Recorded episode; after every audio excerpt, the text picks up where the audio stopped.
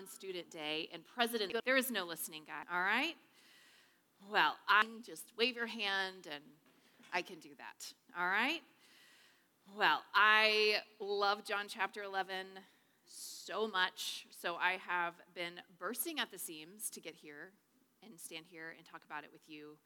Um, yeah, good stuff. So let's go ahead and open in a word of prayer and we will dive in. Uh, Heavenly Father, we thank you so much for your word. Um, I thank you that it is proven to us again and again um, what you say about it, that it's living and active, and that it still speaks to your people today. That as we read, we experience a living Savior and so, Lord, I pray that as we walk through this beautiful chapter today, that you would just um, open our eyes to the hope that we have and the resurrection of Jesus and the life that we get to look forward to in the new heaven and the new earth. and um, I know there are women in this room who, even now, are grieving the loss of someone. And so these words hit um, in a very, very personal, tender way. And so I pray your Holy Spirit would be the comforter this morning. I pray these words would be um, a life preserver for those who may feel like they are very much drowning in grief or who are walking alongside someone who is drowning in grief. We love you. We love you so much. And we thank you for this time together. May it stir our affections for Christ, and may it move us out into the world where we can show his love and tell his story to those around us. In Jesus' name, amen. All right, so we are in John chapter 11. We'll get a little bit into chapter 12, but we're going to spend the majority of our time walking through John chapter 11. so if you want to go ahead and turn there. But I'm going to start with a story. It's actually a news article I came across many, many, many years ago.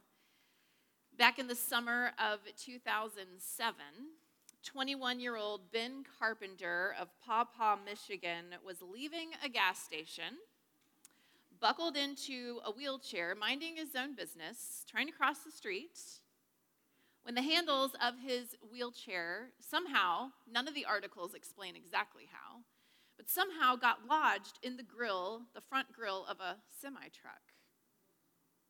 The truck driver could not see him. He had no idea that this had happened, and so he proceeded to travel west on Red Arrow Highway at speeds of approximately 50 miles per hour. People saw this and called 911. And the police initially thought the report was a prank until they started receiving more calls about the situation. The truck traveled for an estimated four miles with Ben Carpenter and his wheelchair attached to its grill. When the police approached the driver and told him of the man in the wheelchair, he thought they were joking. ben Carpenter, still sitting in the wheelchair, perfectly fine, offered this commentary on the situation. And this is a direct quote from the article It was a wild ride.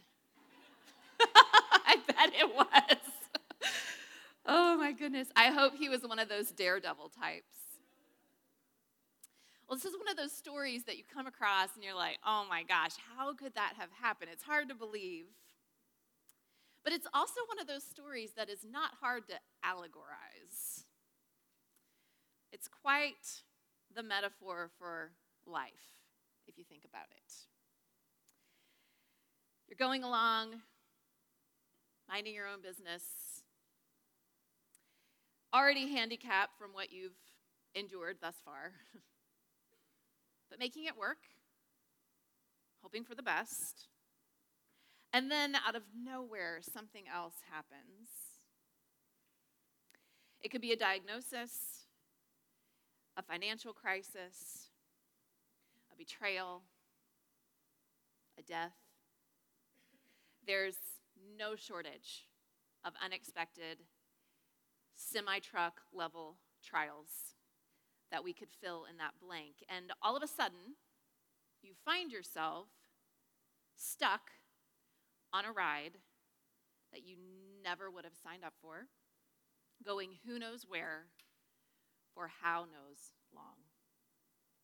And all cute Christian platitudes aside, this is real life. And because this is real life, you and I desperately, desperately need real hope, which is exactly what we find in John chapter 11. So let's go ahead and take a look. Chapter 11, verse 1. Now, a man was sick, Lazarus from Bethany, the village of Mary and her sister Martha. Mary was the one who anointed the Lord with perfume and wiped his feet with her hair. And it was her brother Lazarus who was sick. So the sisters sent a message to Jesus Lord, the one you love is sick. Now, when Jesus heard it, he said, This sickness will not end in death, but is for the glory of God, so that the Son of God may be glorified through it. Now, Jesus loved Martha, her sister, and Lazarus. So he went ahead and healed him. No. So when he heard that he was sick, he stayed two more days in the place where he was. Then, after that, he said to the disciples, Let's go to Judea again. All right, let's stop there. Let's see what we've got so far. We are introduced to three characters that have thus far not been mentioned in the Gospel of John. Did you notice, though, it kind of reads as though he assumes we know who they are, right? And again, John's Gospel was written the latest of the four. So by this time, these were pretty well known um, characters. It's Lazarus, Mary, and Martha of Bethany. And what I want to draw your attention to is the focus on how Jesus felt about these three. What word is used to describe Jesus' feelings? It's used in verse 3 and in verse 5. Love. Love. It's actually mentioned again in verse 36, which we'll look at in a little bit. I think one of the reasons why John is so clear about Jesus' deep affection for these three, and it is a standout feature of the passage, just how much he loved them. I think the reason is because Jesus' behavior on the surface does not seem very loving, certainly not in the way we would define love. Now, we have seen Jesus heal the sick. We have even seen him heal from a distance. We know that he doesn't even have to be there in person. And certainly he could have done that for Lazarus. Now, do Mary and Martha, do they have the faith to believe that he could do that? Yes, they do. Oh, yes, they do. They both say the exact same thing Lord, if you'd been here, he wouldn't have died. They believed he could heal.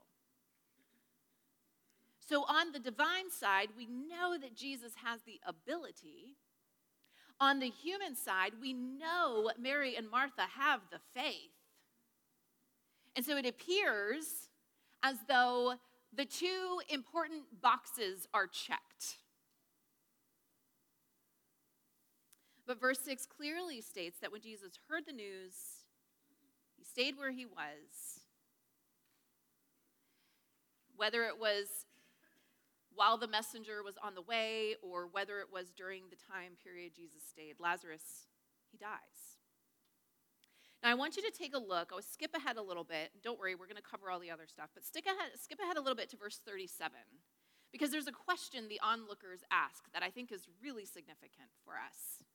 Verse 37 But some of them, those were the people that had observed um, the whole scene with Mary and Jesus and all that, the very, very emotional scene. They said, Couldn't he who opened the blind man's eyes also have kept this man from dying? and I, I love that this question is here. I love that it's here. This is a perfect example of the Bible's uncanny ability to voice what I am thinking, but am too afraid to say out loud.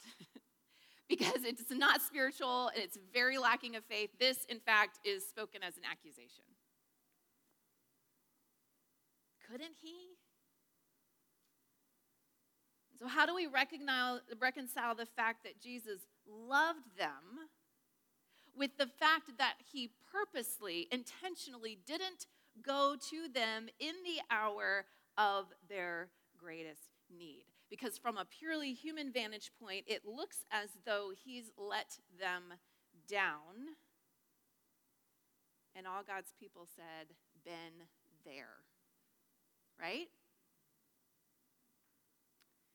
To hold in tension the realities of what God could do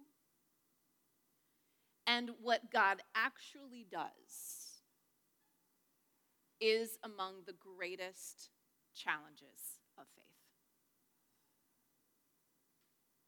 What we know to be true about God's love and care for us, and what feels true as we navigate those hard seasons of life, those two things can be worlds apart. Couldn't he heal the cancer? Couldn't he provide the money? Couldn't he make the addiction just go away? Couldn't he soften the heart of that person you've been praying for for years and years and years? Couldn't he expose the abuser? Couldn't he give that sweet couple who's been trying so hard, couldn't he give them a baby? I want you to take another look at verse 4. Let's read it again. It's really important. When Jesus heard the news about Lazarus, he said, This sickness will not end in death. But what is it for? He tells us straight up the glory of God. It's for the glory of God, so that the Son of God may be glorified through it. Now, skip down to verse 11. Gives us a little more insight into why he has chosen the timetable he's chosen. Jesus said this, and then he told his disciples, Our friend Lazarus has fallen asleep, but I'm on my way to wake him up. the disciples said to him, Lord, if he's sleeping, why are we doing this? Because it's really dangerous for Jesus to travel back to that region. Like, if he's asleep, let's just uh, stay put, right? Jesus, however, was speaking about his death, but they thought he was speaking about natural sleep. So Jesus told them plainly Lazarus has died. I'm glad. I'm glad for you that I wasn't there because what's going to happen as a result of this? They are going to believe. Their faith is going to grow. Now, I want to be careful here.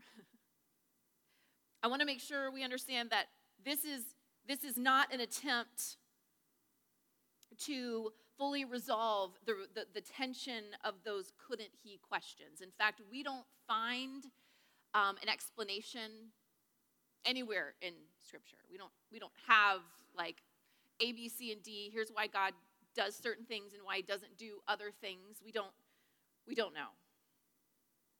But we are given this paradigm shifting insight into how God loves his own. Here it is.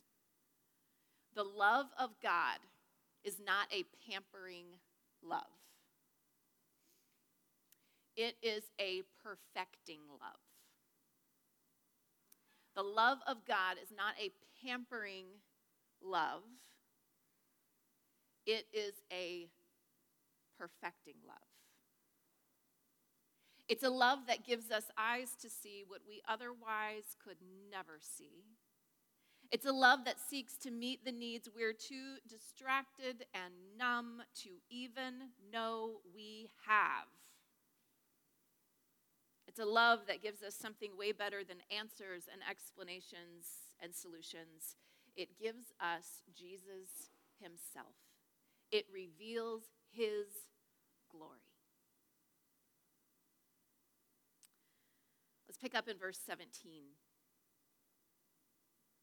When Jesus arrived, he found that Lazarus had already been in the tomb four days. Now, Bethany was near Jerusalem, less than two miles away. So many of the Jews had come to Martha and Mary to comfort them about their brother. So there's, there's a crowd gathered here. As soon as Martha heard that Jesus was coming, she went to meet him, but Mary remained seated in the house. And then Martha said to Jesus, Lord, if you had been here, my brother wouldn't have died. Yet, even now, I know that whatever you ask from God, He will give you. So it's like she's saying, I'm so sad you weren't here. But but I, I believe, I believe, I still believe. but but you know, she's she's wrestling there. So the four days is significant because in Jewish thought, uh, they believe that the spirit of a dead person kind of hung around, kind of hovered over the body for three days after death. So, uh, but that spirit would depart on the fourth day. So, by delaying, Jesus was able to ensure that no one could mistake this as a mere resuscitation. This is a full blown, no holds bar miracle that nobody else could have done.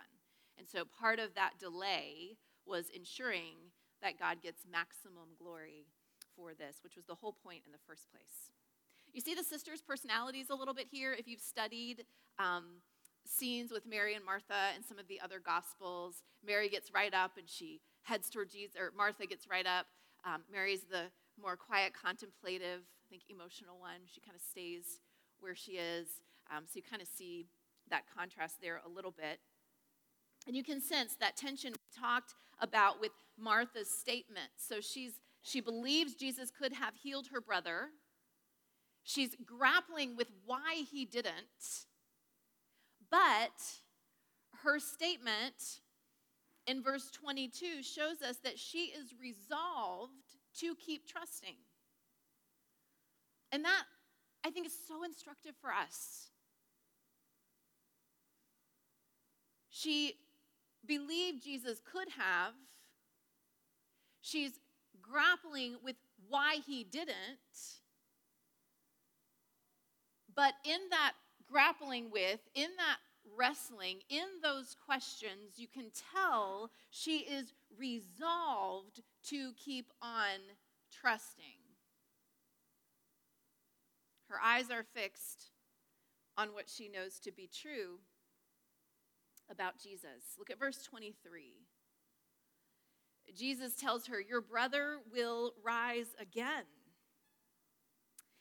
And Martha said to him, I know that he will rise again in the resurrection at the last day. And it's such a blessing when you're in a place of grief and someone throws a theological concept at you to cheer you up. oh.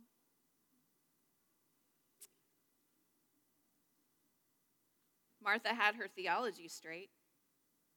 She's looking ahead to the new heavens and the new earth when the dead in Christ will rise and all things will be made new. And that's what she's thinking Jesus is referring to. Yes, my brother will rise again. And yes, when we're grieving the death of a loved one in Christ, that is such, Such a hopeful truth. But take a look at what Jesus says next. Jesus said to her, I am the resurrection and the life. The one who believes in me, even if he dies, will live. And everyone who lives and believes in me will never die. Now, that, talk about a loaded statement. It's a profound statement about who Jesus is and what he has come into this world to accomplish. And of course, I am incredibly tempted to take you all the way back to Genesis 3, where Adam and Eve are denied access to the tree of life. That was the tree in the smack in the center of the garden. They could eat of that tree as much as they wanted and enjoy the life giving presence of God and live forever and ever. But they choose to eat from the tree that leads to death. Unfortunately, we don't have we don't have time to trace that theme, but what we need to understand from a whole Bible perspective is that what Jesus is saying here has cosmic implications. The entire fall of mankind, the exile from Eden, the great enemies of sin and death, which no human has ever been able to cure. It is all remedied in the person and work of Jesus Christ, who is the tree of life. He is the resurrection and the life. But you have to eat of its fruit in order to experience this life, which is why Jesus asks an essential question at the end of verse 26. What does he ask her? Do you believe this? And you know, you look at John's purpose statement in John 20, 31. And so he's writing this into the narrative because Jesus actually did ask her that question, but he would intend that we put ourselves in Martha's shoes and hear that question directed toward us. Do you believe this? And look at, look at her response. It's the most stunning expression of Jesus' identity in the entire gospel. Verse 27 Yes, Lord, she told him.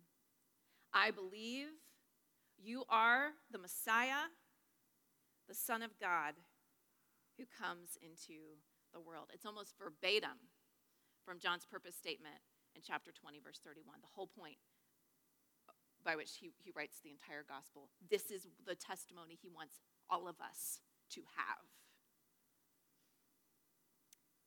And let me point out that once again, John has called a woman as a key witness in his gospel.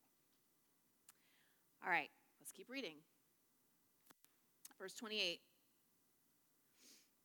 Having said this, she went back and called her sister Mary, saying in private, The teacher is here and calling for you. As soon as Mary heard this, she got up quickly and went to him. And Jesus had not yet come into the village, but was still in the place where Martha had met him. The Jews who were with her in the house, consoling her, saw that Mary got up quickly and went out, and they followed her, supposing that she was going to the tomb to cry there. As soon as Mary came to where Jesus was and saw him, she fell at his feet. Interesting, everywhere you see Mary. And when Jesus saw her crying, and the Jews who had come with her crying, he was deeply moved in his spirit and troubled. Where have you put him? He asked. Lord, they told him, come and see. Jesus wept. So the Jews said, See how he loved him. All right. Such a tender scene, isn't it? Jesus' emotion here has puzzled interpreters. and it's puzzled them for a couple reasons. Um, one of them is just the reality of what Jesus knew. I mean, if Jesus knew he was going to raise Lazarus, if he knew the purpose of Lazarus's death, if he knew how many would come to believe because of it, I mean, he's able to see all things well. Why was he so emotional? Another puzzling thing is that the words deeply moved and troubled imply not just a sadness, but an intensity that would be anger. We would, we would read as, as anger. And so you mix that component in, and it just, it's a little bit, it's a little bit puzzling. So if it's puzzling to you, don't, don't feel bad. It's puzzling to the really smart guys that write all the books as well. I was thinking a lot on okay well why if it if it means anger, why do they translate it deeply moved in spirit and troubled? And I think what the interpreters that have to wrestle, man, they have to wrestle with these questions of like, how do we interpret that? How do we translate into English? I mean, the decision's not always easy. And I, I think the reason why they don't use the word angry is, is because it seems as though John actually builds an interpretation into the narrative. And this is something that I've never really thought about before. Um, but look again at verse 36. So the Jews, the people who were firsthand witnesses of this scene, of the emotion, of Jesus' weeping, of Mary's weeping, of everything that took place there, of which we have a very tiny little sliver, right? What did they think it meant? Oh, see how he loved him. He, he loved him. It seems to me that what John wants the reader to take from this display of emotion is quite simply that Jesus weeps because those he loves are weeping. Compassion yeah. his dear friend is dead. I mean, go back to the beginning. Death wasn't supposed to be a thing, you guys. So if there is anger there, and, and, and that's part of the nuance of the word, could he not also just be righteously angry that death is in this world that God created, right?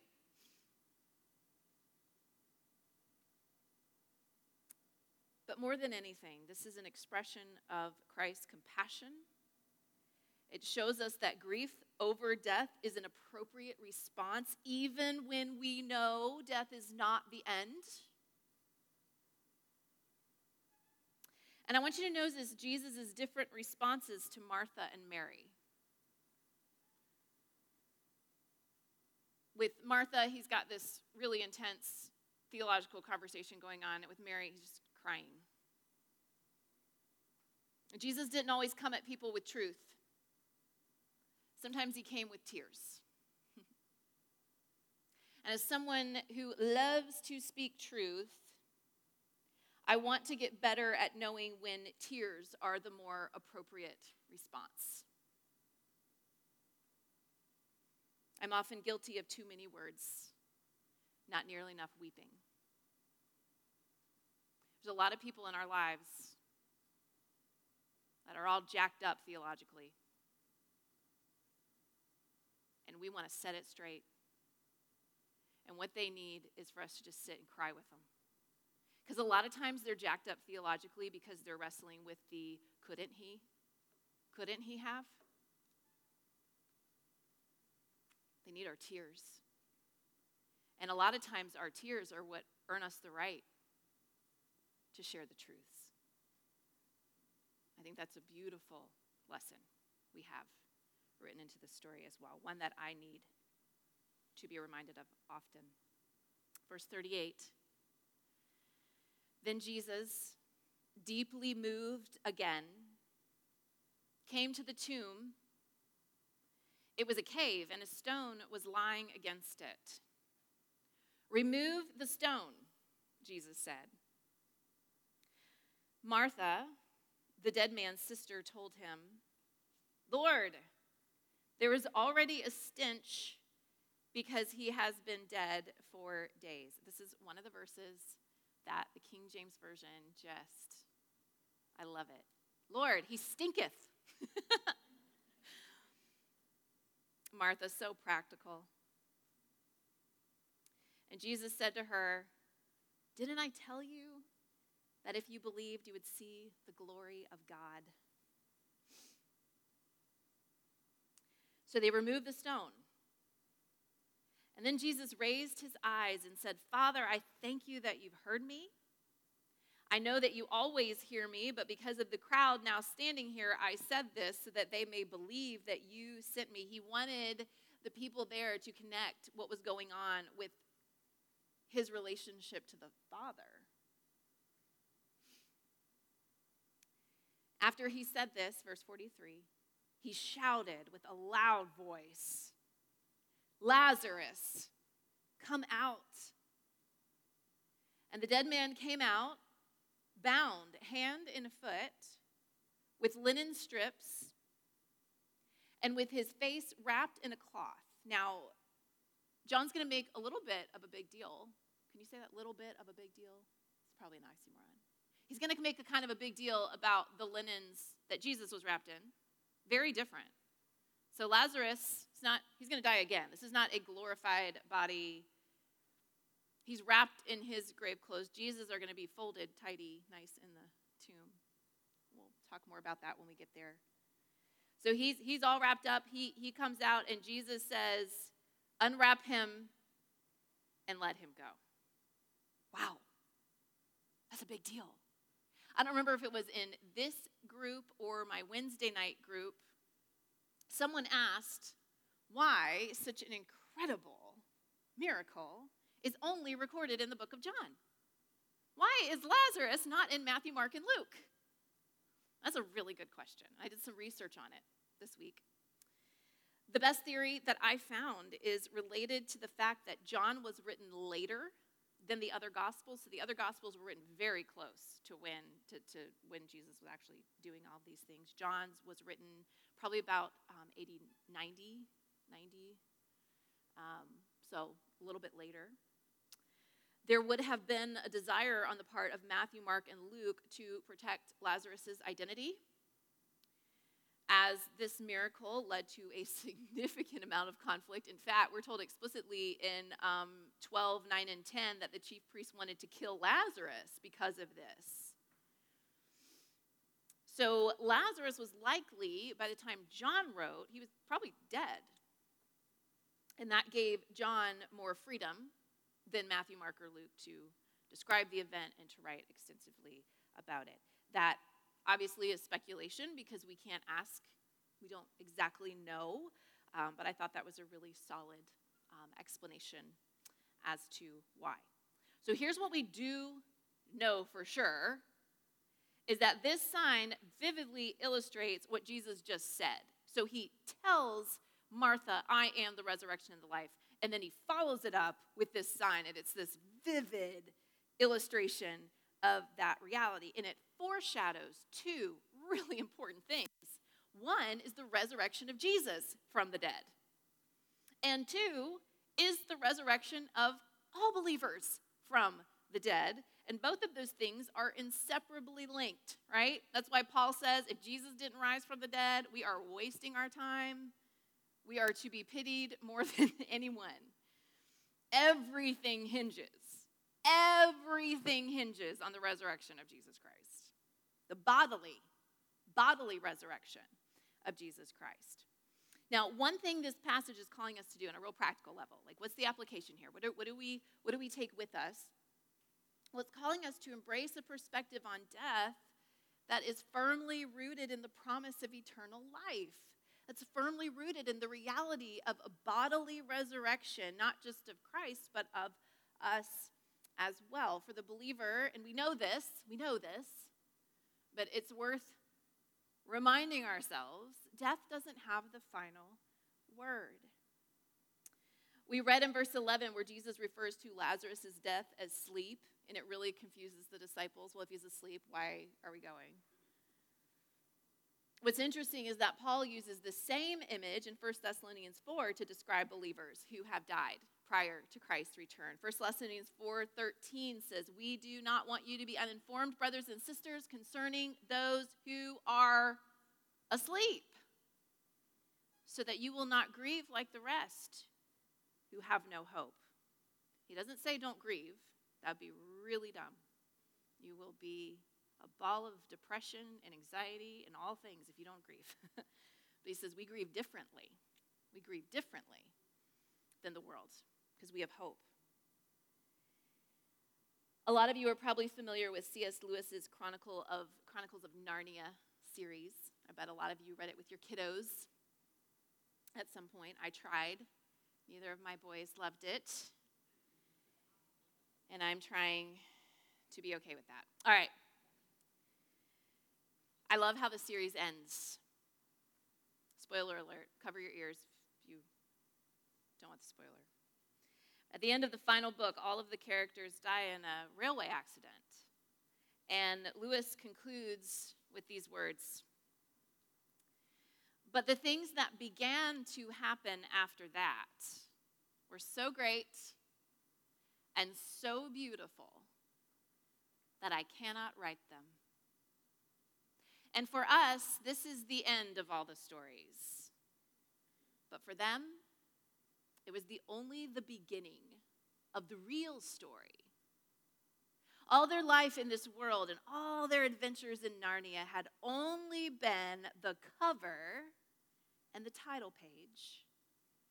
Now, at last, they were beginning chapter one of the great story, which no one on earth has read, which goes on forever, in which every chapter is better than the one that came before. Is that not the best ending? So good. And how differently we would encounter life and process death if we really believed that all of our losses, all of our disappointments, and all of our victories, just the, it's just the cover and the title page. The real story, the real story will go on and on for all eternity. We've talked a little bit about how we've bought into a very um, Platonic view of heaven, that we're escaping this earth, we're going to some ethereal reality up in the sky. Um, and what I, by say we, like the church at large, in the Middle Ages, that kind of seeped in and it's kind of hung around for a long time. But if you really look at Scripture, this this earth is going to be made new, and we're like going to live a real life here with God and each other. And like, probably gonna like go on trips and we're gonna eat the best vegan food you've ever could possibly imagine. I don't know if we'll be eating animals anymore. I don't know. But this new, but there'll be pasta and bread, you guys. That's all I need. That's all I need. Amen and amen. But it's a beautiful reality. And it, really is true. The real story doesn't even start until that day when the new heavens and the new earth happen. I think that might be our next study. I don't know. We'll see. All right. I just, I'm so fascinated by that. And I can't believe I was stinking 40 years old before I realized that I don't have to go up into the sky and sing in a choir for the rest of eternity. I was having a very hard time being excited about that, you guys. I'm really excited about heaven now. So, all right, but that's totally beside the point. Let's move on. I told you last week that chapter 11 was going to be a major turning point in the gospel. And hopefully, as you were reading, you picked up on that. And here's why. Look at verse 45. Like, we're like, whoa, Jesus. And they were not, not all of them were thinking that. okay? Verse 45. Therefore, Many of the Jews who came to Mary and saw what he did believed in him. But some of them went to the Pharisees and told them what Jesus had done. So some of them were little tattletales, okay? Verse 47 So the chief priests and the Pharisees convened the Sanhedrin, which was the ruling council, It's getting serious. And we're saying, what are we going to do since this man is doing many signs? If we let him go, if we let him go on like this, everyone will believe in him. And the Romans will come and take away both our place and our nation.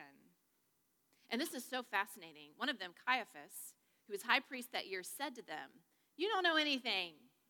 You're not considering that it is to your advantage that one man should die for the people rather than the whole nation perish. And I love that John gives us commentary. Like, he's like, okay, I don't want you to miss that. he did not say this on his own, but being high priest that year, he prophesied that Jesus was going to die for the nation. And not just for the nation only, but also to unite the scattered children of God. So from that day on, they plotted to kill him. And Jesus, therefore, no longer walked openly among the Jews, but departed from there to the countryside near the wilderness to a town called Ephraim.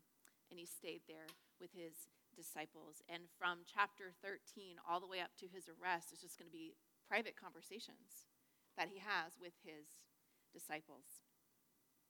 So the stage is now officially set for the arrest the mock trial, and the crucifixion of Jesus, which is why chapter 12 serves as a real transition um, as well, kind of joined with chapter 11. And in chapter 12, we have it's like chock full of these references to the crucifixion.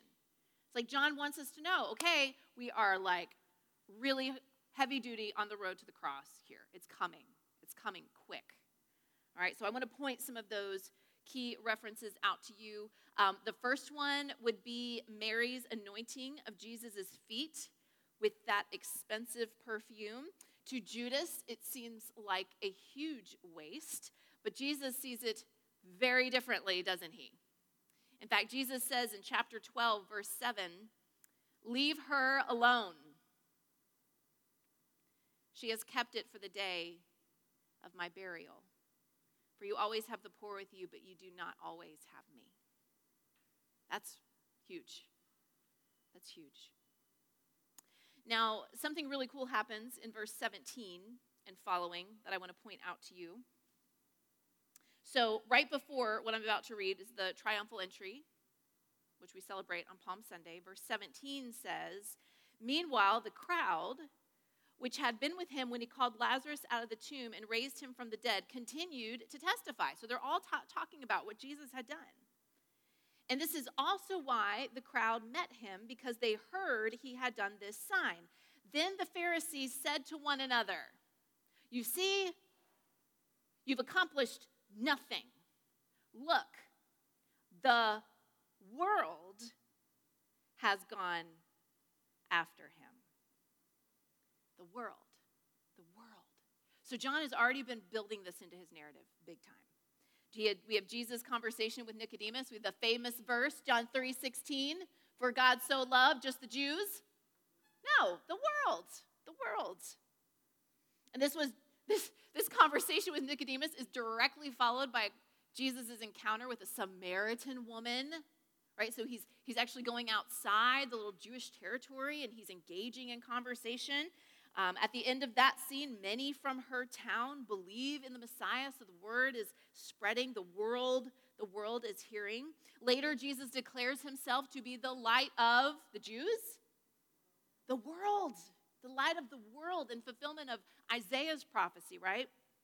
In John 10 16, we didn't have time to read it last week, but Jesus says this he says, I have other sheep that are not of this sheep pen. I must bring them also, and they will listen to my voice. Then there will be one flock with one shepherd. You know what we call that? We call it the universal church of Jesus Christ. One flock, one shepherd. So in 1219, when it's, they say, Look, the world has gone after him, it's happening. It's happening. Now, if your Bible is like mine, there's a section division between verses 19 and 20. But those two verses are supposed to slide right into each other. Because look what happens. They say, Look, the world has gone after him. And then verse 20, now some Greeks, some Greeks, were among those who went up to worship at the festival. And so they came to Philip, who was from Bethsaida in Galilee, and requested of him, Sir, we want to see Jesus. And I think Philip was like, Is that okay? Is that allowed? And so he goes to um, he goes to Andrew, who's kind of like the bring people to Jesus guy. And Andrew and Philip went and told Jesus. So I just, John is the coolest writer. I just love his writing. The Pharisees are like, wow, the whole world's coming to him. And like, literally, the world is coming. The Greeks, the Greeks are like, we want to see him. We want to see him. And it's weird because they kind of fade into the narrative. Like, you don't you don't know what happens. You're like, did they get to see him? Did they not get to see him? I don't know. But then if you keep reading your Bible, what you see is that the entire New Testament assumes the full inclusion of Gentiles into the church of Jesus Christ. So they don't go away, they're absorbed into the story, and it's part of the beautiful design of God from the beginning of time It's beautiful. In verse 23, Jesus starts to explicitly predict his crucifixion. In no uncertain terms, verse 23, Jesus replied to them, The hour has come for the Son of Man to be glorified. Whoa! How many times have we heard Jesus say, it's, The hour is not yet here? over and over and over. And now it's like, Oh, okay, it's here, it's come. Truly, I tell you, unless a grain of wheat falls to the ground and dies, it remains by itself. But if it dies, it produces much fruit. The one who loves his life will lose it. The one who hates his life in this world will keep it for eternal life. If anyone serves me, he must follow me. Where I am, there my servant also will be. If anyone serves me, the Father will honor him. So much there. We don't have time to cover it, but what a what a what a hard description of what it means to be a Christ follower. Now my soul is troubled. From what should I say? Father, save me from this hour? But that's why I came to this hour. Father, glorify your name. And then a voice came from heaven I have glorified it, I will glorify it again. And the crowd was like, What was that? Verse 30 Jesus responded, This voice came not for me, but for you. Now is the judgment of this world. Now the ruler of this world will be cast out. As for me, if I am lifted up from the earth, I will draw all people to myself. And he said this to indicate what kind of death he was about to die. And then the crowd replied to him, We have heard from the law that the Messiah will remain forever. How can you say the Son of Man must be lifted up? Who is the Son of Man? And Jesus answered, Not their question. he totally didn't answer their question at all. He starts talking about light and darkness again. Now, I told you I was going to try to work in the Son of Man thing at some point. I told you to watch the Bible Project video, and hopefully some of you did. But this is a great spot for us to turn to Daniel chapter 7 and take a really surface, quick look at how loaded this title is. So they ask, Who is the Son of Man? Daniel chapter 7, let's take a look at this particular title. Now, there's some weird stuff in this chapter. You're going to want to know what it means. I am not going to tell you.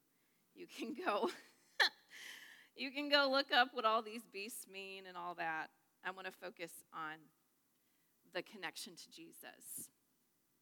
All right, so Daniel chapter 7, I'm going to start in verse 1. Daniel, by the way, is exiled in Babylon. He is having to serve under, um, ugh, gosh, a, an evil regime, very godless.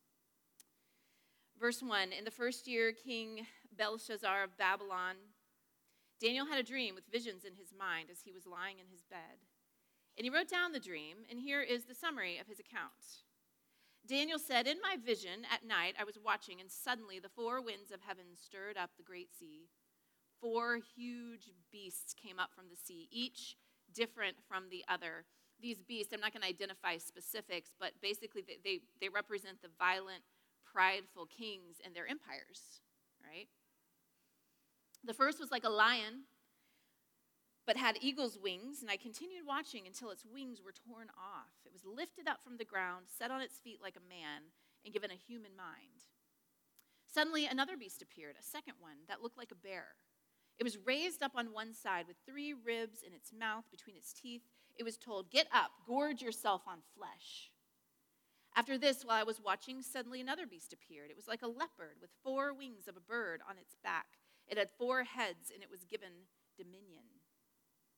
After this, while I was watching in the night vision, suddenly a fourth beast appeared, frightening and dreadful and incredibly strong, with large iron teeth. It devoured and crushed, and it trampled with its feet whatever was left.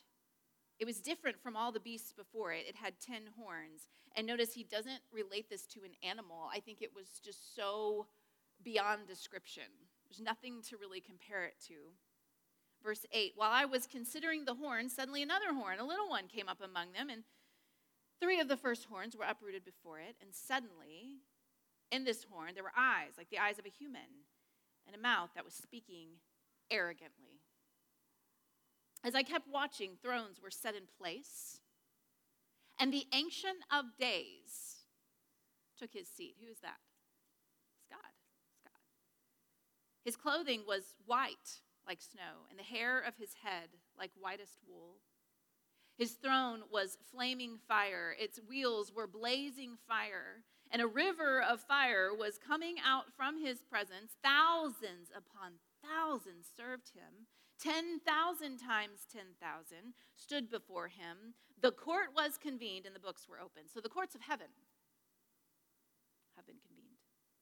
I watched then because of the sound of the arrogant words the horn was speaking. I continued watching. As I continued watching, the beast was killed and its body destroyed and given over to the burning fire. As for the rest of the beasts, their dominion was removed, but an extension of life was granted to them for a certain period of time. I continued watching the night visions, and suddenly one like a Son of Man. And simply what that means is a human, not a beast, a human was coming with the clouds of heaven. And he approached the Ancient of Days and was escorted before him. And you know those thrones that were set up? He gets one. He was given dominion and glory and a kingdom so that those of every people, nation, and language would serve him. His dominion is an everlasting dominion that will not pass away, and his kingdom is one that, unlike those evil kings and their empires, will never, ever be destroyed. Here's the crazy thing this was Jesus' favorite title for himself. He didn't refer to himself as the Messiah, he referred to himself as the Son of Man. And the crazy thing is, at what point, according to Jesus, according to the language he uses, at what point does the Son of Man attain this prize position? When is he lifted up and exalted? It's in his death. It's in his death on the cross. Jesus viewed the cross as his throne. His execution was his exaltation, which is why he says in verse 23 the hour has come for the Son of Man to be glorified or enthroned. I mean, come on. Daniel chapter 7 is all over this. And if we don't understand John's perspective on the cross, and which is Jesus' perspective on the cross, it's enthronement, it's royal.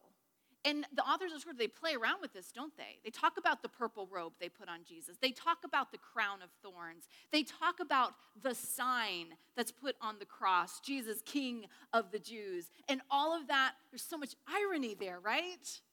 Because they thought they were mocking him. And actually, he's taking his rightful place alongside the Ancient of Days. He is the Son of Man who is given the right to rule and reign the earth. Wow, it's so beautiful. Jesus rules the world in a way that is just the utter and complete opposite of any ruler that has ever ruled. Jesus rules the world in the power of sacrificial service, radical humility, and self giving love. Jesus rules the world in the power of sacrificial service, radical humility, and self giving sacrificial love, which, guess what, is exactly what you and I have been called to do as his followers. That has been the plan for humanity since the very beginning of time when God called them to rule and subdue the earth. How do you rule and subdue the earth God's way? Sacrificial service, radical humility, and self giving love. And in the chapters that remain, which, oh my goodness, they are so precious. Jesus shows his disciples what that sacrificial service, radical humility, and self giving love, what it looks like. And it's so good. And it's so challenging. because I don't know about you, but those three things don't come naturally to me in any way. But that's what it means to be a Christ follower. so I'm excited. Any questions? Anything I said that you were like, ah, I didn't get all that? I can repeat. Any questions about the text? We didn't cover every verse. But, oh, did you guys, those of you who studied Isaiah with me, did you notice how John picks up on Isaiah 6? He says, Isaiah actually saw Jesus. Jesus is the one lifted up. So cool, right? So cool. Anybody, questions before I close? All right. Well, as you sit in your groups, you guys know the drill. You can um, talk about like one thing that stood out to you uh, from the passage. You can continue to talk about your homework group leaders. It is your call. But I think you could have a rich discussion just sharing the the thing you'll you'll take away. All righty?